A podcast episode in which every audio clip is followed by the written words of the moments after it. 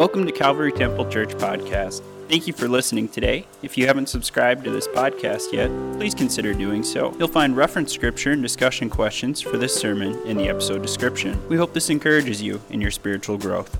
I want to share today in a message that's been stirring in my heart for some time. It's about, we've been looking for months really about talking about following Jesus. That when we follow Jesus, it's it's a life like none other. There, there really is. I mean, when you're really into Jesus and following Him, you discover joy and peace and life in a way you'll never, ever get it anywhere else.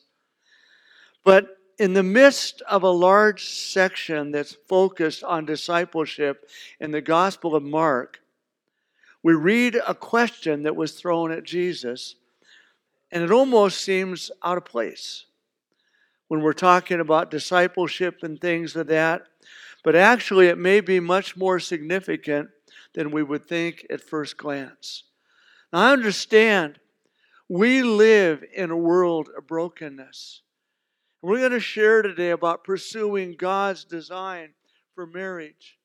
But when we begin to look at this and the questions of divorce and remarriage begin to, to, to, to be raised, it, it, it's a difficult area for people. We don't even always know how to address this or what to do with that. But I feel like Jesus has a word that He wants to help us with today. And look in Mark ten. We're going to be in the twelve, first twelve verses there today. But Mark ten says, Jesus left that place and went into the region of Judea and across the Jordan. Again, crowds of people came to Him, and as was His custom, He taught them. Some Pharisees came and tested Him by asking, is it lawful for a man to divorce his wife? Today, just as in Jesus' day, I think as soon as people hear the word divorce or divorce and remarriage, there's all kinds of thoughts, there's emotions, there's opinions, there's attitudes that begin to come to people's mind and heart. And this passage, I think sadly, has historically been used by too many to hurt and put people down, rather than point people to all that God intends for those who follow Jesus. You know, there's a lot of people today even avoid talking about divorce and remarriage because there's a lot of pain with it. They don't know what to say, or they aren't even sure what to believe about it. It's so prevalent around. So what are we to do with this passage in terms of following Jesus? It's right there in the midst of a large section about discipleship, and this question comes up. Well, first of all, we need to understand the background and the context here is extremely important of where this question is asked and why it was asked, because it'll set the stage for the Pharisees' challenge and Jesus' response. Many times the reason we have trouble with the way some scriptures are used is people pull them out of context. They pull them out of the setting where they're given, and they use them to try to prove a point that's not even the point of what's going on in that passage. Context is really important here. First of all, we need to understand that this wasn't a question of honest inquiry. It was intended as a trap. Notice, some Pharisees came and tested Jesus. These Pharisees weren't there to learn. All they wanted to do was try to trap Jesus with a question about divorce. They really weren't interested in truth or what God thought about it. They only wanted a reason to go after Jesus. Doctor George Wood noted that the same thing happens today. There are those who look at pastors or leaders or Christian authors or ministries or on and on, not with the intent, intent of asking questions to learn, but to find something to destroy those who differ with them, to attack, to tear down. That's what these disciples, these Pharisees were doing against Jesus that day. They wanted to test him. They wanted to put him in a difficult place. And the location of this testing really gives us that insight into what's going on here. We've already discovered that Jesus is on the journey. Much of his ministry throughout those first few years was in the area of Galilee. He would go into Jerusalem uh, at times, but a lot of his ministry was there in Galilee. And Jesus now is going from Galilee to Jerusalem.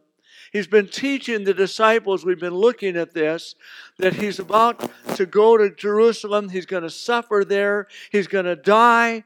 Uh, that's what's facing him. The disciples aren't really understanding it, but Jesus is resolute on going to Jerusalem because that's why he came, was to give his life for us on the cross. But on the way, Jesus went into this region of Judea. It's across from the Jordan. But this is the area where John the Baptist had ministered. We saw that back in chapter one. It's also the area where Herod Antipas was ruling. Remember how the various areas were broke up under these governors, so to speak. And Herod Antipas was over this area. And if you'll recall, there was a conflict between John the Baptist and Herod Antipas over Herodias' divorce of her former husband. You see, Herodias had been married to the brother of Herod Antipas, married to Philip. And she divorced him in order to marry Herod. John the Baptist was saying to him, it's not lawful, according to the Jewish law, what you're doing. It's not lawful for you to have your brother's wife. Well, eventually Herod, he, he imprisoned John the Baptist. And while he was in there, Herodias, uh, uh, along with her daughter, they, they come up with a plot and scheming for how to get John the Baptist killed. And you remember the story of how her, her daughter danced before Herod and pleased him. And he got he, he was looking at all this, and it was not a good dance. It was a sensual kind of thing. It was his birthday partying going on. And Herod, he gets so caught up in the moment, he says, listen, ask me for anything you want. I'll give you up, give it to you up to half my kingdom. She went, she talked to her mother. She said, I want his head. I want John the Baptist's head. So the daughter came back and said, I want John the Baptist's head here on a platter. Herod felt caught. But he went in and had John the Baptist killed, his head brought in. Now the Pharisees are questioning Jesus. Is it lawful for a man to divorce his wife? If they could trap Jesus with this question, it would have given them an opportunity to denounce Jesus to Herod, to turn him over to Herod, and let Herod do their dirty work for them to get rid of Jesus. They didn't care about people. They didn't care about really what God had to say on this. They had their mind made up. All they wanted to do was put Jesus in a place where he could be trapped. You see, in that day, there were two major schools of the rabbinic thought. This is important. There was a conservative school we don't hear much about with Shammai.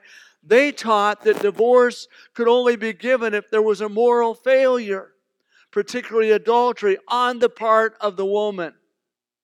But the liberal school of Hillel, which where most of the Pharisees were from and had taught, that's one that Paul grew up under, they taught that divorce could be for about any reason that man, you know, that the man or the husband, he doesn't care for the woman, he just gets rid of her. He gets annoyed, just gets rid of her.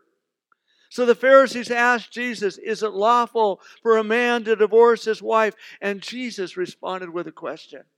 What did Moses command you? He replied. They said, Moses permitted a man to write a certificate of divorce and send her away. And Jesus said, it was because your hearts were hard that Moses wrote you this law. These school, these Pharisees from this liberal school, they've got this idea, just write her a certificate of divorce and send her away. But when Moses wrote this in the book of Deuteronomy, it was try to protect the, the, the wife. Try to protect the woman, because this is a male-dominated culture all through the ancient Near East in that time. For a woman to be divorced, she could be put out. She'd have no income. She's going to be feel this sense of shame. It would really, really especially be hard on the woman. And they were getting to the place where the man's thinking, you know what? I'm annoyed with her. She burned the toast. I'm going to get a divorce and marry somebody else. It was over little things. It's like they could do it when, whatever, for any reason. The situation here is about a man divorcing his wife in order to be free to marry another wife.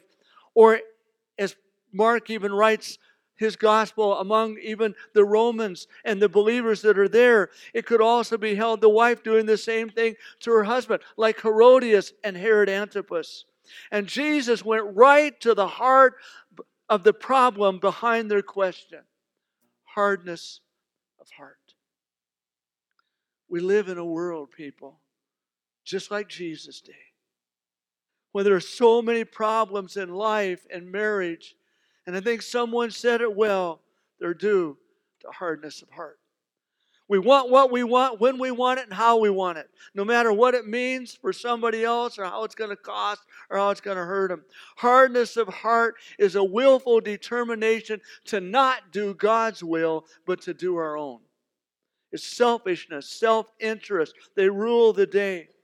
And it's easy for these Pharisees to hide behind You know, this their, their weak reasons to justify themselves. They say, well, it's legal. Moses allowed it. But the point of this passage, and this is what we've got to get, is not about finding an easy way to justify ending a marriage. That's the kind of world we live in. When it gets uncomfortable, it's unpleasant. The point of this passage is to pursue God's design for marriage. Jesus pointed them here to the original design for marriage. He goes back further than Moses, and he appeals to the creation account. He lifts the discussion of marriage to a higher plane. God's original design and creation superseded the law. He's saying, Moses said, because your hearts are hard, there's a lot of problems, but it's never really been God's design. Jesus said, let me tell you what God has in mind for you. And people, this is a word for every one of us, no matter where we're at in life. If we're single and wanting to be married, if we're married, if we're if we've gone through divorce and remarriage, and we're in those kind of, this is a word that Jesus wants to give for hope for every one of us. We're not done. We're not discarded. God has a great plan for us. Mark ten, six to nine. But at the beginning of creation, God made them male and female. For this reason, a man will leave his father and mother and be united to his wife, and the two will become one flesh. So they're no longer two, but one flesh. Therefore, what God has joined together, let no one separate. You see, this passage in Mark really isn't Jesus' teaching on divorce and remarriage as much as it's about God's design for marriage. They tried to trap him. And Jesus is saying we need to get God's perspective on marriage, to pursue God's design for marriage.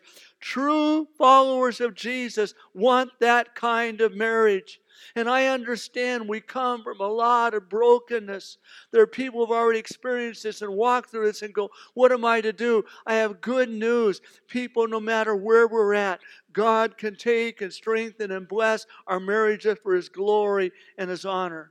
I understand there's a lot of pain, but there's hope in Jesus. We can't change or undo our past, but we can build our future on God's design. And that's true for every one of us, people.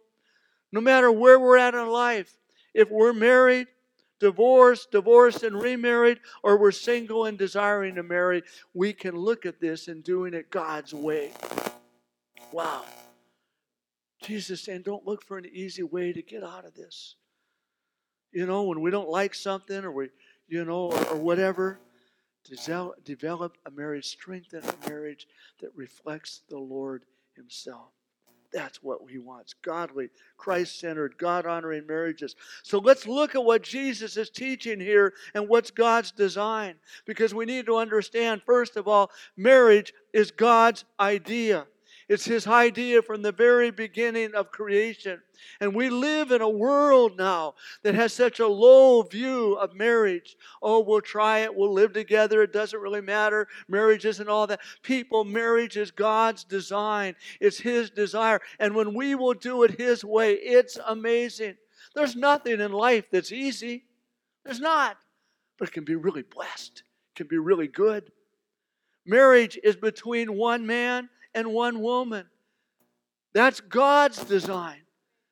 One man, one woman coming together. And it says that a man shall leave his parents and be united to his wife. People, there's a new identity when we marry. We're no longer under the umbrella of our parents. We are forming a new identity, a new bond, and this is of the Lord. It doesn't mean we sever those old relationships. It means that they're healthy, but they're different. It's a new bond. And it says the two shall become one. Do you know this is the only relationship in the Bible that's described like this, where two become one? I'm not talking about two halves. I'm talking about two wholes coming together and being one in Him. And the greatest representation in the Bible of our relationship with God is marriage. It really is. God uses that illustration over and over in the Scriptures. If we really want to know intimacy with God and what it is to know Him, it's shown and reflected in what the marriage relationship is designed to be. For marriage to be all God intends, though, and this is super important, we must put Christ first in our lives, our marriage, and our home. I get this. God is the one that instituted marriage. And whether people are believers or unbelievers, when they marry, they have that blessing of God. But to really have the full blessing of God, to really experience all that God's designed for us in marriage, it needs two believers, a man and a woman, that are committed to Christ and living Him and making Him central in our lives. That's the kind of marriage God really wants. Consider the great commandment when we look at marriage. Mark twelve, twenty-eight to thirty-one, one of the teachers of the law came and heard them debating, and noticing that Jesus had given them a good answer, he asked them, of all the commandments, which is the most important? The most important one, answered Jesus, is this: Hear, O Israel, the Lord our God, the Lord is one. Love the Lord your God with all your heart, with all your soul, with all your mind, and with all your strength. And the second is this: love your neighbor as yourself. There's no commandment greater than these. We are called to love God with our entire being, in everything we do, and what we think, in our homes. We get that. But notice Jesus is also saying, love your neighbor as yourself. People, how would it be if we would love our spouse like ourselves? How would it be if we love our spouse like Jesus loves us? That would make for a great, great marriage. Stories told of a woman who went to a counselor wanting to get a divorce. She wanted to really, really hurt her husband. This Christian counselor said, I'm going to give you an assignment. He said, for the next thirty days or so, I want you to treat your husband like a king. No complaining, no griping. You care for him. You treat him nice. You speak well to him. You do all these things. You just pour out all you can on him. And at the end of thirty days, he'll, he'll have so fallen in love with you, then you can break his heart by telling him you want a divorce. Well, she came back at the end of the, she said, I like that, so I'm going to get him. At the end of thirty days or so, she came back. She talks to this counselor. She said, you know, in this, in this time, I've done everything you said. I've done nothing but good to him, but I've actually fallen in love with him again. I don't want a divorce. People, we need to understand that actions precede feelings. When we get, begin to treat others with the love of God and minister, something happens in our own hearts. There's something about this. Love God, love others. There's a change. So let me give today a few suggestions, ideas to build, strengthen, and give value to our marriages. One of the books that we love to use in pre-marriage counseling, love to give to others, is by Doctors Les and Leslie Parrott. It's called Saving Your Marriage Before It Starts. It's a phenomenal book. And they mention in here, and I agree with them, that the most important and least talked about aspect of a healthy marriage is the spiritual dimension. They ask, they see, they, they ask this question, how do a man and a woman become soulmates? And they said it's exactly where you might suspect, deep in the soul. Wow. People, we need in our lives spiritual intimacy. God designed us to be in relationship, not just at a physical level, but in with our entire being at a soul level. Within every one of us, there's an aching and a longing in the heart for spiritual meaning. It was Augustine back in the four hundreds that said that there's within each of us a God-shaped vacuum that only God can fill. People, there's a longing in us. There's something that longs for, for spiritual meaning in our lives. And for married couples, spiritual meaning should be a shared pursuit. Even seemingly happily married couples will get to a place in their life where something seems to be missing if they don't have a spiritual connection. People, this is vital and essential to good marriages, spiritual intimacy. But we also need to discover and find God and see His plan in marriage. How is God revealed in marriage? Because we've said marriage is closer to the nature of God than any other human relationship. God uses the metaphor of marriage to describe how He relates to humanity, to us. In Isaiah sixty-two five, as a bridegroom rejoices over his bride, so will your God rejoice over you. I love one of the pictures that Ruth and I have, and I can't even remember exactly what the incident was, but on the day we were married, they got us caught, sta- or, you know, on camera, standing next to each other, and we're both laughing with that deep, deep, oh, gut, heartfelt kind of laughter, you know, and you can't help but look at that parent and go, man, that was cool, you know. People, God wants us in our marriages. He wants to, to for us to experience that kind of rejoicing over one another. That's the way God sees us. He wants us to experience that. In Ephesians five, and I encourage you to read this section later, Ephesians five, twenty-five to thirty-three, we see in here the command, husbands, love your wives, just as Christ loved the church and gave Himself up for her, to make her holy, cleansing her by the washing with water through the Word, and presented Himself as a radiant church without stain or wrinkle or any other blemish, but holy and blameless. He's saying here, husbands, we are to love our wives deeply in the same way Jesus loves the church. He gave Himself for us. He calls in here, and this is a mutual thing. Wives are to love and respect and honor their husbands as well. This goes both ways. But He's saying here, this is God's design. But notice the language here, husband and wife. And, and He goes on to say in the same way that we love our bodies. People don't go around going, I hate my body, I'm going to destroy it. If when we do that, we've got a problem. We go around, we want to take care of our body. We want to preserve it. We want to do the best we can for our bodies that we can. And the same is true in marriage. We want to do the best for one another. It's the metaphors that we get here of what He's saying. Through marriage, God shows Himself in two important ways. Marriage reveals God's faithfulness. People, what would marriage be without faithfulness?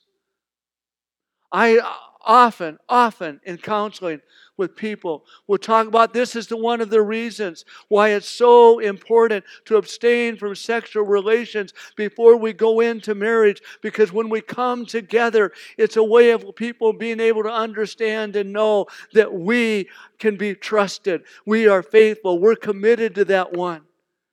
Wow. faithfulness. Marriage needs faithfulness on our part. It needs it on our spouse's part. We need to be able to be trusted and counted on. But people, we ultimately need God's faithfulness in marriage.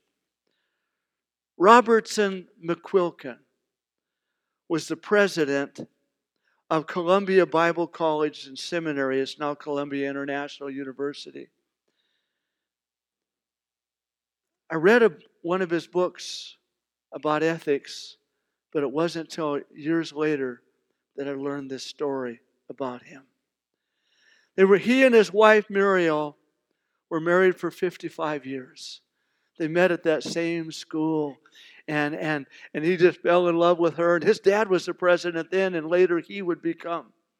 In nineteen sixty-eight, Robertson McQuilkin became the president there. Under his leadership, the school grew and on and on. But they had an amazing love story in, in their lives. But somewhere around nineteen seventy-eight, she began to have some memory things. In nineteen eighty-one, when through a hospitalization on her heart, the doctor told Robertson, "You need to consider she's dealing with early part of Alzheimer's disease." It's hard to believe. She was still so young. But as it went on, it was obvious this began to afflict her. Over the next few years, Robertson watched helplessly as this fun, creative, loving partner slowly began to fade away. She found it more and more difficult to express herself. She stopped speaking in complete sentences and sim- relied on phrases and words. But she had this happy spirit about her. One phrase, though, that she often said was, "I love you." And Robertson learned a lot about love from Muriel and from God during those years. In nineteen ninety, he knew he was going to need to make a decision about his career. He's president. He's eight years away from retirement. But Muriel needed him now full time. And he said in the end, the decision w- was easy. He wrote in his letter to the, to the college there. He said, "Recently it's become apparent that Muriel is contented most of the time she's with me, and almost none of the time I'm with her. It's not just discontent. She's filled with fear, even terror, that she's lost me and always goes in search of me when I leave home. There were times when he was at the school. Uh, she would do it up to ten times a day. She would leave the house and she would walk to where he was at the school, to the point that her feet became bloody, torn up, the love that was going on. So he said, it's clear to me, she needs me full time." And he said the decision was made in a way forty-two years ago when I promised to care for Muriel in sickness and in health till death do us part. So he said, "I told the students and faculty, as a man of my word, integrity has something to do with it, but so does fairness." He said, "She's cared for me fully, sacrificially all these years." He said, "If I cared for her the next forty years, I still wouldn't be out of her debt." So he said, "Duty, that can be grim and stoic." He says, "I love Muriel. She's a delight to me." He says, "I don't have to care for her. I get to. And it's a high honor for me to care for such a wonderful person." He became the homemaker, the caregiver, and he was thankful for it. And he was pouring himself into this. And he thought maybe his public ministry would now be over. But it transformed into something altogether different. In a culture where people prize his individual freedoms above everything else, here was the simple story of a man who loved and served his wife. And it touched people everywhere when they began to hear it. He got invitations to share. And when people asked him if he ever tired of caring for Muriel, he'd say, "No way. I love to care for her. She's my precious." That's what he called her. Wow. He continued to love his wife to the very end of her life.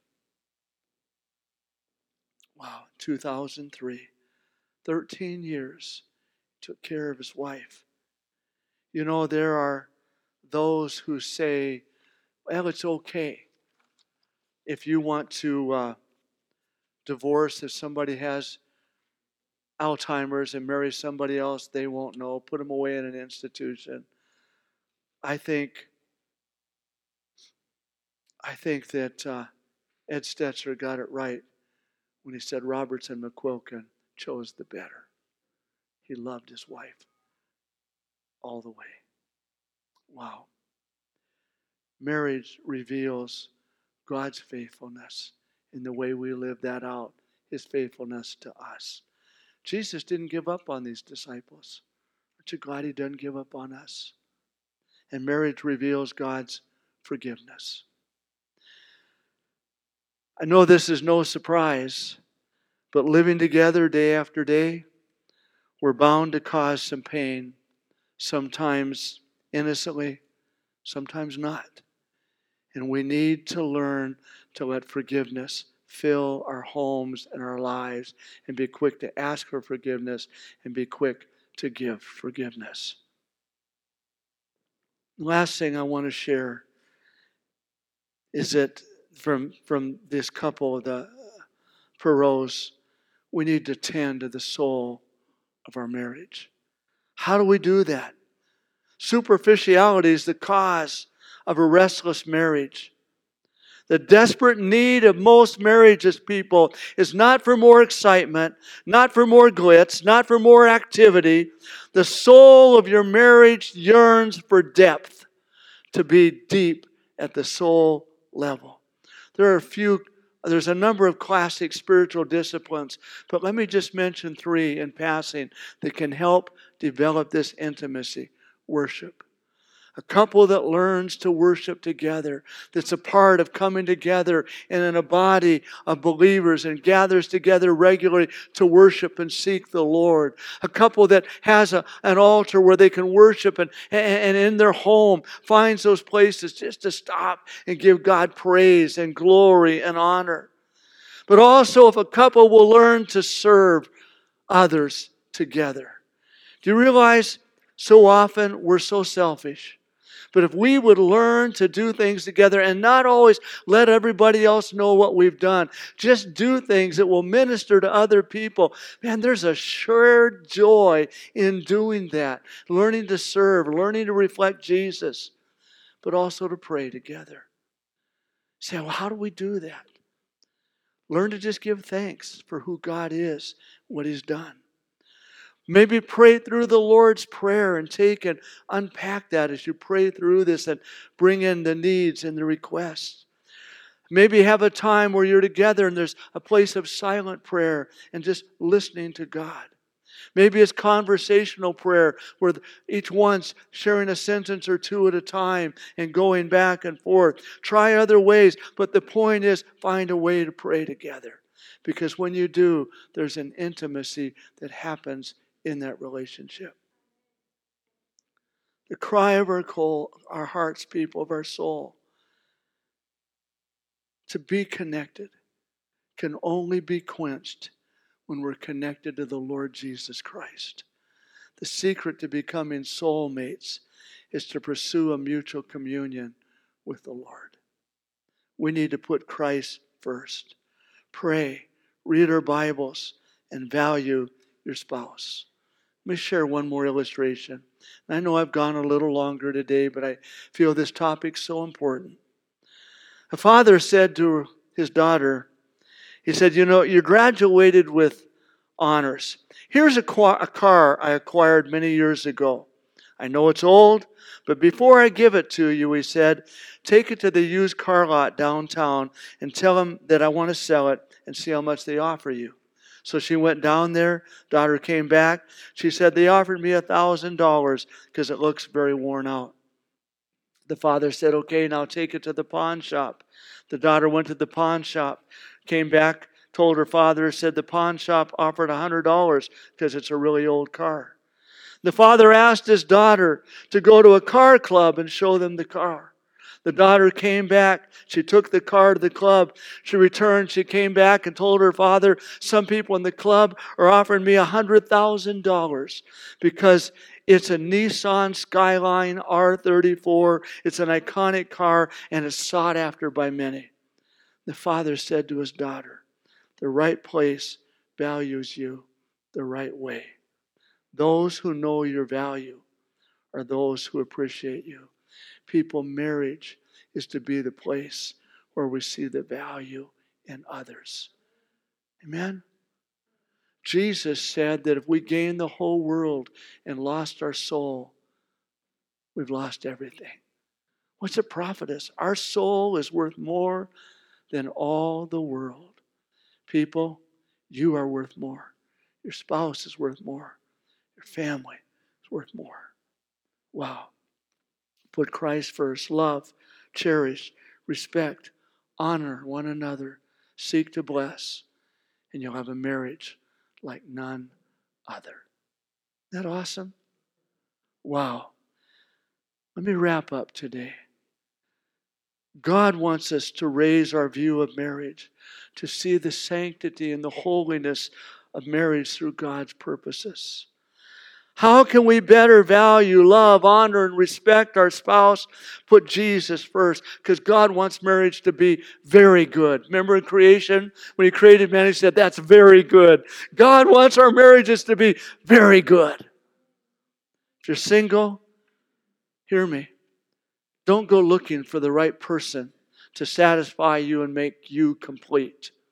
Put Christ first, follow Him, and seek to be the right person. Wow. Older saints, I want to encourage you. Pour your life into singles, young couples, families. Set exa- a godly example today for marriage and what God intends. Widows, widowers, you can pour your lives into others as well and encourage and help them. Single or married or whatever, there's a ministry. People need good, godly models of marriages from believers who are seeking to put Christ first, be true followers of Jesus. If we'll follow Jesus, we'll find a life like none other. I want to pray today for all of us, for those that are online, to be able to really experience all God designs for us. Father, touch our hearts today. You have a plan and purposes for our lives to be in relationship with You and to be in relationship with others. And today, Lord, we're particularly talking about marriages. Lord, Your design is for great marriages. And we live in a world where there's such brokenness, Lord, that marriage has almost been cast aside as unimportant or not that big a deal. But Lord, if we will pursue marriage in the way You've designed it, Lord, wow, we can't even begin to imagine what You will take us into in our lives. It's the greatest example of what relationship is with You. So I'm asking You, Lord, to bless marriages, to help people to put Jesus first in their lives and their marriages, to commit their lives to Christ, to turn from sin, and let Jesus be our Savior and Lord and live for You. Father, bless marriages that are struggling. Realize our answer is in You. The closer we get to You, the closer we get to one another. Father, I pray in Jesus' name. Amen.